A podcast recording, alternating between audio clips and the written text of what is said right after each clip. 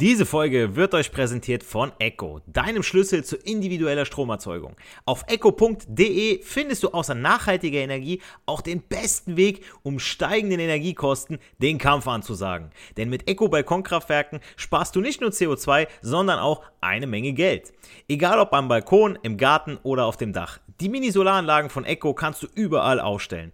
Das geht auch ganz leicht, denn dafür musst du sie nur an die Steckdose stecken und kannst direkt deinen eigenen Strom produzieren. Tauche ein in die Welt erneuerbarer Energien, entdecke smarte Lösungen für dein Zuhause und fang sofort an zu sparen.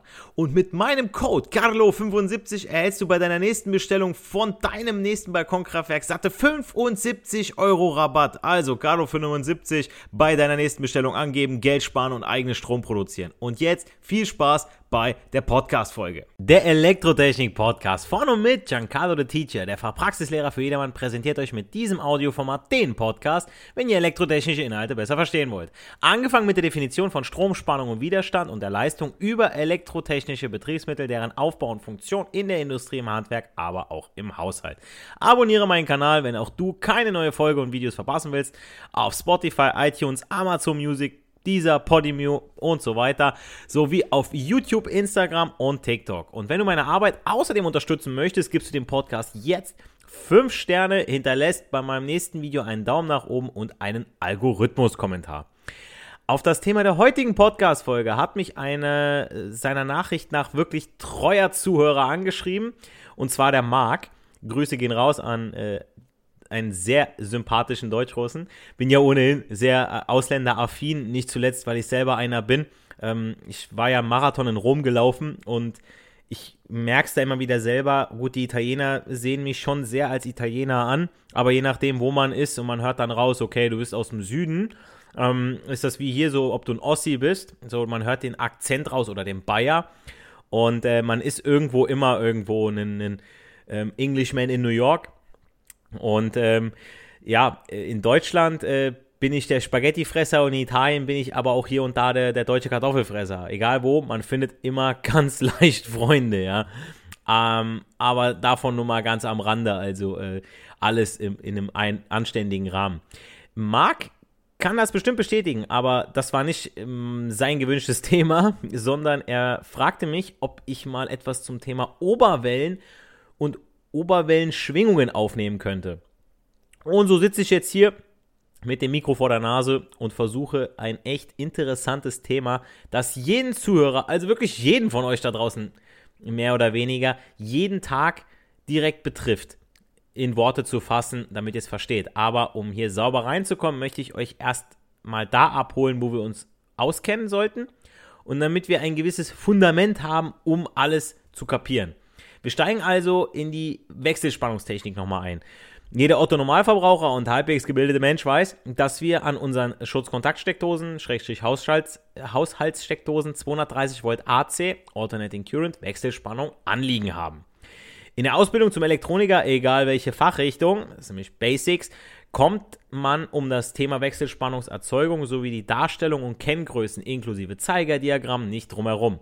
Aber ich möchte auch hier mal was mitgeben, auch wenn das der ein oder andere Kollege vielleicht nicht hören möchte. Was ich heute davon brauche, und nämlich sind nämlich nur folgende Inhalte. Deshalb jetzt gut aufpasse, gegebenenfalls zurückspulen oder auf Pause drücken und aufschreiben bzw. im Tabellenbuch markieren. Ihr kennt bestimmt alle aus eurer Schulzeit im Physikunterricht das Experiment mit dem Hufeisenmagneten, der aus Nord- und Südpol bestand. Und in dem der Lehrer dann eine Leiterschleife, also einen Kupferstab mit zwei Anschlüssen hin, äh, äh, gedreht hat. Und dann hat er ja noch das Messgerät angeschlossen. Bewegt man eine solche Leiterschleife in einem homogenen Magnetfeld auf einer Kreisbahn, dann entsteht ja die uns bekannte sinusförmige Spannung, also diese zwei Halbwellen. Und wenn man diese zwei Halbwellen übereinander legt, hat man so einen Kreis, ja, so eine Leiterschleife. Und wenn diese rotierende Leiterschleife nun 360 Grad, also eine vollständige Umdrehung macht, ändert sich die Richtung des magnetischen Feldes. Ja, deswegen positive Halbwelle, negative Halbwelle. Dementsprechend besitzt die induzierte Wechselspannung ja auch diese zwei Halbwellen. So. Und jetzt kann sich der ein oder andere schon denken, äh, warum man bei so einem Sinus der Wechselspannung auch Gradzahlen verwendet, beziehungsweise was die Gradzahlen aussagen. Also da geht es nicht wie bei der Temperatur 180 Grad, Ja, oder ich backe bei 180 Grad, da gibt es ja dieses Bild, äh, wo einer dann den, den, äh, das Geodreieck dann da dran hält und dann seine Pizza dann im, dementsprechend nach dem Winkel ausrichtet. Ich backe bei 180 Grad, ne? Äh, 180 Minuten bei 30 Grad und so weiter. Ne? Ähm, 180 Grad ist eine Halbwelle der Periode, weil ja 360 Grad eine ganze Periode, positive und negative Halbwelle bedeuten. 90 Grad wäre dann nur eine halbe Halbwelle und so weiter. Weil ja beim Drehen der Leiterschleife im Magnetfeld bei einer Vierteldrehung, sprich 90, 90 Grad, auch nur die Hälfte der Spannung induziert würde. Also ein Viertel der Spannung, wenn man so möchte von dem, was eigentlich bei einer vollen 360-Grad-Drehung möglich wäre. So, eine Periodendauer, Formelzeichen T in Sekunden, gibt neben den Winkeln auch die Zeitdauer für eine Schwingung an. Jetzt denkt ihr euch, danke für die Info, äh, Info, aber was bringt mir das nun? Wir arbeiten ja neben 230 Volt AC auch mit den dazugehörigen 50 Hertz, also mit der Frequenz. 50 Hertz bedeutet, dass die eben angesprochene Periode, positive und negative Halbwelle, sich 50 Mal in der Sekunde abwechselt. Ja, so, zum Vergleich, unsere Herzfrequenz liegt im Schnitt zwischen 60 und 80 Schlägen oder fittere Leute 50 bis 70 in der Minute, also 60 Mal langsamer als die Spannung. Ja, weil ne, wir haben ja von Sekunden und da reden wir von Minuten ne, bei uns. Ne, von einer Minute, 50 Mal eine Minute, 50 Mal eine Sekunde. So, jetzt wissen wir, dass es diesen Sinus gibt, dieser sich aus einer positiven und einer negativen Halbwelle zusammensetzt und 50 Mal in der Sekunde bei 50 Hertz hin und her wechselt. Also so viele Perioden laufen in einer Sekunde ab. 50 Mal hoch, runter, hoch, runter, ne? So. Der maximale Wert einer solchen Halbwelle, also da, wo die Halbwellen ihren höchsten Punkt und damit ihren größtmöglichen Wert erreichen, nennt man Amplitude oder auch U-Dach oder U-Spitze, ja, der Spitzenwert. Obwohl sich die Größen und die äh, Richtungen von Wechselspannung ständig ändern, werden ja oft feste Werte verwendet. In unserem Fall ja diese 230 Volt. Dieser wird dann als Effektivwert bezeichnet und ist kleiner als der maximale Wert. Also unsere Spannung kann schon mal mehr erreichen wie 230 Volt, aber effektiv. Ja, mit dem Hochkommen von der Halbwelle zur Spitze wieder runterkommen bis zum Nullpunkt. Effektiv sind es 230 Volt. So, und dieser Wert wird dann, wie gesagt, als Effektivwert bezeichnet. Die für die Hausinstallation zur Verfügung gestellte Wechselspannung von 230 Volt kann maximal sogar bis zu 325 Volt betragen. Deswegen müssen ja auch unsere Leitungen und so weiter dafür ausgelegt sein. Und wenn ihr diese beiden Zahlen miteinander dividiert, also die 325 durch die 230 Volt, dann bekommt ihr 1,413 raus, was auch die Wurzel 2 ist, also die Wurzel von 2. Weshalb man den Effektivwert einer Spannung immer errechnet mit der Formel U-Spitze, also der Maximalwert der Amplitude, zum Beispiel äh, 325 durch Wurzel 2 gleich 230 Volt. Nur mal so als technische Mathematik, das, was ihr wissen müsst. So, bei den bisherigen Betrachtungen sind wir bei Wechselspannung aber immer von reinen Sinusformen ausgegangen. In der Realität ist es jedoch so, dass durch zahlreiche Geräte wie Schaltnetzteile und elektrische Vorschaltgeräte Störungen in, der Energie, in unserem Energieversorgungsnetz eingespeist werden. So, und dabei kann es zur Verformung dieser Spannungskurve von diesem Sinus, den wir aus der Steckdose kennen, diesem sauberen Sinus, ja, da, da ist Arbeit für notwendig, dass der so sauber da rauskommt und unsere Geräte dann auch sauber laufen. Der Effektivwert der Netzwechselspannung wird dadurch auch noch verzerrt oder man sagt auch ausgefranst. Also kein schöner Bogen mehr am Ende. Ja, es sieht wirklich, also wenn man sich das bildlich darstellt, ich habe das in meinem Video übrigens zur Podcast-Folge, da habe ich mal so ein Bild dazu gezeichnet. Die in das Netz eingespeisten Störungen kann man sich als zusätzliche Wechselspannung vorstellen, deren Frequenzen Vielfaches von unserer Netzfrequenz, von diesen 50 Hertz sind. Also ne, 100 Hertz das Doppelte, 150 das Dreifache und so weiter. Ne? So, und der Gesamtverlauf ist dann logischerweise nicht mehr sinusförmig. So, stellt euch jetzt mal vor, dass die Spitzen der jeweiligen Halbwellen wellenförmig verzerrt sind. Ja, so kann man sich das vorstellen, dass man anstatt die, die, die Sinuswelle einmal durchgehend so eine schöne Welle zeichnet, sondern da hat man oben wie, wie bei so einem äh, ähm, Seismographen. Ja, so kann man sich das ein bisschen vorstellen. Ist das schön verzerrt. Aber wie entsteht jetzt sowas? Ich habe ja gesagt, irgendwie Schaltnetzteile und so weiter, ne, Vorschaltgeräte. Die Gesamtspannung kann man sich als Addition, also Plusrechnung, meine lieben Fachleute, aus drei einzelnen sinusförmigen Spannungen mit unterschiedlichen Amplituden. Ihr erinnert euch, die Maximal- oder Spitzenwert meiner Spannung und unterschiedlichen Frequenzen vorstellen. Als Frequenz kommen 50 Hertz, Grundschwingung der Netzfrequenz. Und nehmen wir mal zwei Frequenzen als Beispiel dazu, die ein Vielfaches der Grundschwingung sind. Man bezeichnet sie deshalb als Oberschwingungen der Grundschwingung oder auch als harmonische, Harmonics auf Englisch. Also es wirklich wird immer wieder in den Fachbüchern auch so angegeben bei Oberschwingung Harmonics. Also nochmal, wodurch entstehen jetzt Oberschwingungen? Die in einer Hausinstallation auftretenden Oberschwingungen werden durch eingeschaltete Geräte hervorgerufen, die im Prinzip wie Spannungsquellen unkontrolliert Störsignale abgeben. Und jetzt mal aufgepasst, liebes Publikum. Folgende Geräte nämlich können Oberschwingung verursachen. Mal sehen, welche ihr so bei euch im Haushalt habt. Schreibt es mir gerne mal in die Kommentare zur Podcast-Folge auf Instagram, YouTube und TikTok. Also, da haben wir zum Beispiel Fernsehgeräte, Energiesparlampen, EDV-Anlagen, also PCs, Drucker, Monitore und so weiter, ja, weil die arbeiten ja mit anderen Herzzahlen. Erinnert euch, ja, ich habe ja dazu auch mal, warum die Amerikaner 50, wir 60, äh, wir, wir 60, die Amerikaner, äh, äh die Amerikaner 60 und wir 50, sorry, so ist es. Ähm, Herz haben und dann sagt ihr, ja, mein Monitor hat aber 240 Hertz. Ja, und der zeugt Oberschwingung. Dann haben wir Netzteile vom Smartphone, Notebook und so weiter, aber auch von eurem Rechner. Dann haben wir Umrichter von PV-Anlagen, zum Beispiel. Und wohin breiten sich jetzt meine Oberschwingungen aus?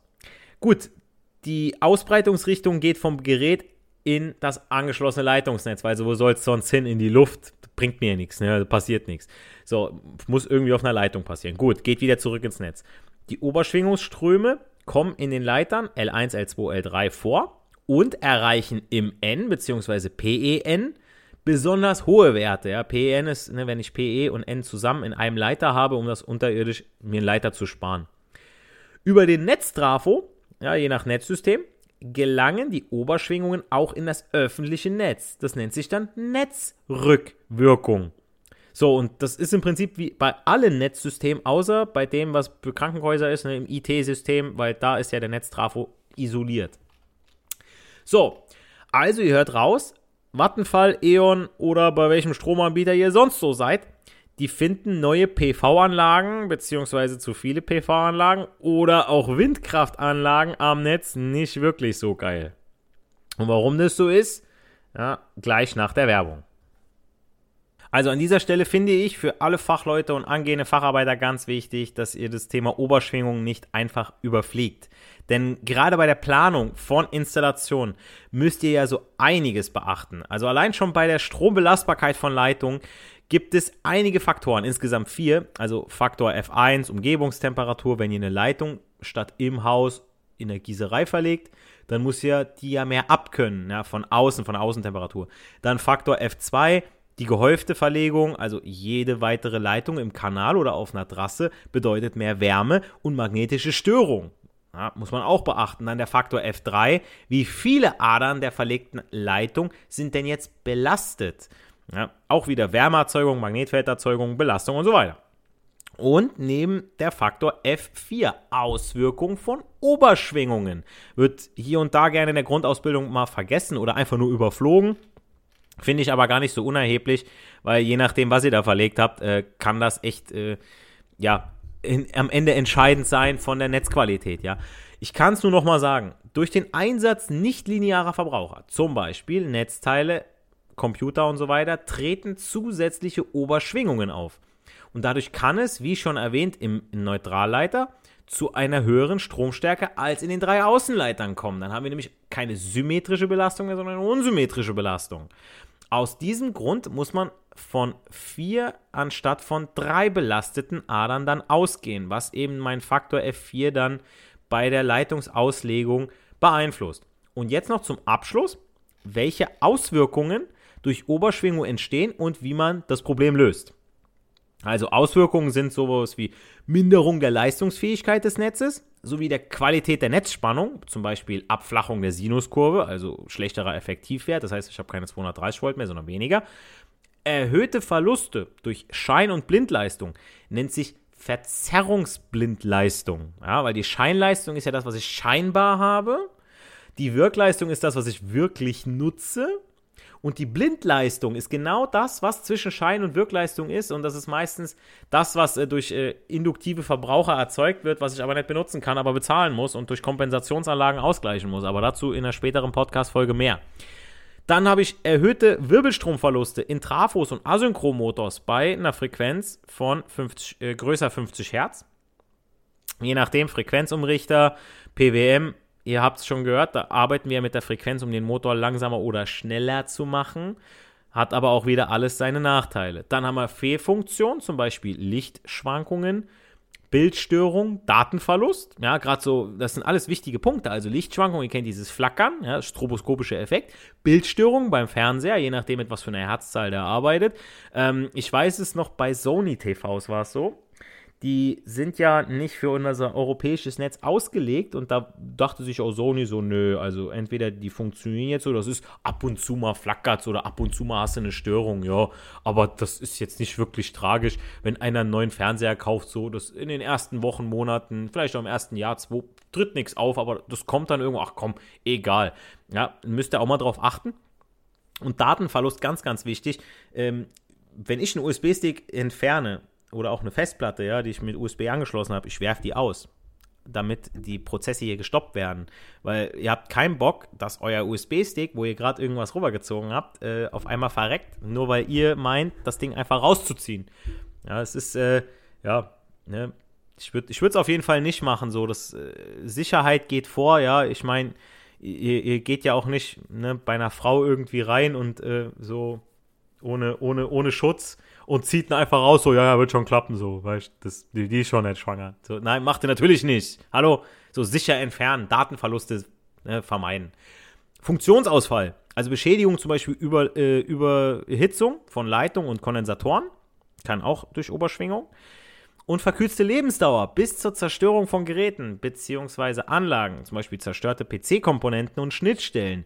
Auf einmal merkt ihr, oh, da ist irgendwie ein Pin nicht mehr nutzbar oder ah, das Kabel spinnt, da tauscht ihr das Kabel aus, ihr tauscht irgendwie äh, eine Grafikkarte aus, aber dabei ist es was ganz anderes, was da an eurem Rechner kaputt ist, eben durch so eine blöde Sache, ja. Also betroffen sind in der Regel Geräte, die sich in der eigenen Hausinstallation befinden, ja, und aber auch Induktivitäten in großen Motoren, Trafos, Drosselspulen und auch Wechselrichter und Frequenzumrichter von solchen Motoren und PV- und Windkraftanlagen verursachen eine Phasenverschiebung zwischen Stromstärke und Spannung, sorgen somit für nichtlineare Belastung und damit auch für Oberschwingungen. Damit aber eine gute Netzqualität auch weiterhin gewährleistet ist, müssen diese Oberschwingungen durch geeignete Schaltung ja reduziert oder man sagt auch kompensiert werden. Da gibt es entweder die Einzelkompensation, die erfolgt dann direkt am verursachenden Objekt. Dann gibt es die Gruppenkompensation, in der mehrere Objekte gemeinsam kompensiert werden. Oder aber auch eine Zentralkompensation, bei der durch eine Regelung die Kompensation an den Bedarf angepasst wird. Kompensation wird durch, Kompensa äh, äh durch Kompensa äh, Kondensatoren erreicht wie diese aufgebaut sind, wie sie funktioniert und wie sie äh, auf- und entladen werden und sogar wie sie sich in Reihe- und Parallelschaltung verhalten, habe ich ja schon in einer Podcast-Folge erwähnt. Das ist Nummer 68 zu Kondensatoren im Allgemeinen, so die Basics und in 89 auch die Schaltungen. Da könnt ihr euch auch, äh, könnt ihr unbedingt mal reinhören, wenn ihr das noch nicht gemacht habt. Außerdem habe ich dazu auch meiner Meinung nach echt gute und vor allem einfach zu verstehende Videos auf meinen YouTube, TikTok und Instagram-Account erstellt. Also auch gerne da mal reinschauen. Äh, Basics zu Kondensatoren, alles, was ihr dazu wissen müsst. Ähm, es folgt auch, wie gesagt, noch eine extra Folge zu Kompensationsanlagen, wo ihr das wirklich als sowas von easy versteht mit einfachen Beispielen. Also lohnt sich auch da. Ich glaube, in zwei, drei Wochen oder was kommt hier raus. Daumen hoch. Ja, bei den ganzen Videos Herzchen da lassen, inklusive Algorithmus-Kommentar. Und äh, da habe ich auch wieder zu dieser Folge ein Video erstellt, wo ich euch die Oberwellen aufgezeichnet habe, inklusive Erklärung. Also das wird noch folgen, das Video. Äh, muss ich mal schauen, ob ich das bis dahin fertig habe, wenn die Folge hier online ist. Cool ist einfach, dass man durch äh, so eine Kompensation unter anderem die Energiekosten verringern und die angeschlossenen Objekte, Geräte, Leitungen und so weiter werden geringer belastet, was die Lebensdauer ja gleichzeitig verlängert. Aber auch hier will ich ehrlich sein, wir als Endverbraucher müssen diese Kompensationsanlagen auch zahlen. Dann will ich auch was dafür raus haben, ne? ist klar. Denn Blindleistung wird uns Endverbraucher nämlich von den Versorgungsnetzbetreibern ab einer bestimmten Höhe in Rechnung gestellt. Ja? Wir können nichts dafür, aber wir müssen dafür zahlen. Und zur Kompensationsanlagen werde ich, wie gesagt, definitiv eine Podcast-Folge noch machen. Aufbauend dann zu dieser Folge und den Kondensatorfolgen. Das ist echt wichtig zu wissen. Und noch kurz äh, eine aktuelle Story. Ein neuer Chip von Forschern des äh, Massachusetts Institute of Technology, also vom äh, MIT, beseitigt Störungen aufgrund von sich gegenseitig überlagernden elektronischen Signalen. Genial, also Rundfunk und Fernsehen, Mobilfunk, elektromagnetische Wellen, die stromführenden Kabel aussenden und WLAN können sich gegenseitig beeinflussen und stören, das wissen wir. So, das wirkt sich auf die Übertragungsqualität von Mobiltelefonen aus und leert ja auch Akkus vorzeitig. Marginal bei den einen oder anderen, aber das ist schon, das ist schon so, ja. Also man merkt schon, okay, wenn man die ganze Zeit WLAN eingeschaltet oder sucht und sucht und sucht, ne, und dann sind überlagernde Signale und so weiter, stören mein Signal, Akku schnell leer, weil der will ja irgendwo, versucht er ja aufzubauen. Den Artikel dazu habe ich euch in den Podcast-Folgenbeschreibung verlinkt, ja, dass die diesen Chip entwickelt haben, der eben äh, diese Störung beseitigt aufgrund von diesen überlagernden elektronischen Signalen, ne, von eben Rundfunk, Fernsehen, Mobilfunk und so weiter. Solltet ihr unbedingt mal reinschauen. Solltet ihr noch Fragen und Anmerkungen jetzt zu dem Thema Oberschwingung haben oder wünscht euch noch tiefergehende Inhalte dazu oder vielleicht ein ganz anderes Thema im Bereich Elektrotechnik, dann schreibt mir gerne über meine Website elektrotechnikpodcast.de. Ich melde mich innerhalb der nächsten sieben Tage bei euch, stelle gegebenenfalls noch Rückfragen zum Thema, falls etwas unklar sein sollte. Und wer weiß, vielleicht ist auch schon euer Thema Inhalt meiner nächsten Podcast-Folge. Und äh, wie gesagt, Link zu meiner Podcast-Seite ist äh, in meinen, all meinen Social-Media-Profilen, also Instagram, YouTube, TikTok. Da habe ich die Seite auf jeden Fall verlinkt, könnt ihr gerne mal draufklicken. Und dann bleibt mir nur noch zu sagen, nicht für die Schule, sondern für das Leben lernen wir. Wir hören uns in der nächsten Podcast-Folge. Macht's gut, euer Giancarlo, the Teacher. Diese Folge wird euch präsentiert von Echo, deinem Schlüssel zu individueller Stromerzeugung. Auf echo.de findest du außer nachhaltiger Energie auch den besten Weg, um steigenden Energiekosten den Kampf anzusagen. Denn mit Echo Balkonkraftwerken sparst du nicht nur CO2, sondern auch eine Menge Geld. Egal ob am Balkon, im Garten oder auf dem Dach. Die Mini-Solaranlagen von Echo kannst du überall aufstellen. Das geht auch ganz leicht, denn dafür musst du sie nur an die Steckdose stecken und kannst direkt deinen eigenen Strom produzieren. Tauche ein in die Welt erneuerbarer Energien, entdecke smarte Lösungen für dein Zuhause und fang sofort an zu sparen. Und mit meinem Code Carlo75 erhältst du bei deiner nächsten Bestellung von deinem nächsten Balkonkraftwerk satte 75 Euro Rabatt. Also Carlo75 bei deiner nächsten Bestellung angeben, Geld sparen und eigenen Strom produzieren. Und jetzt viel Spaß bei der Podcast-Folge.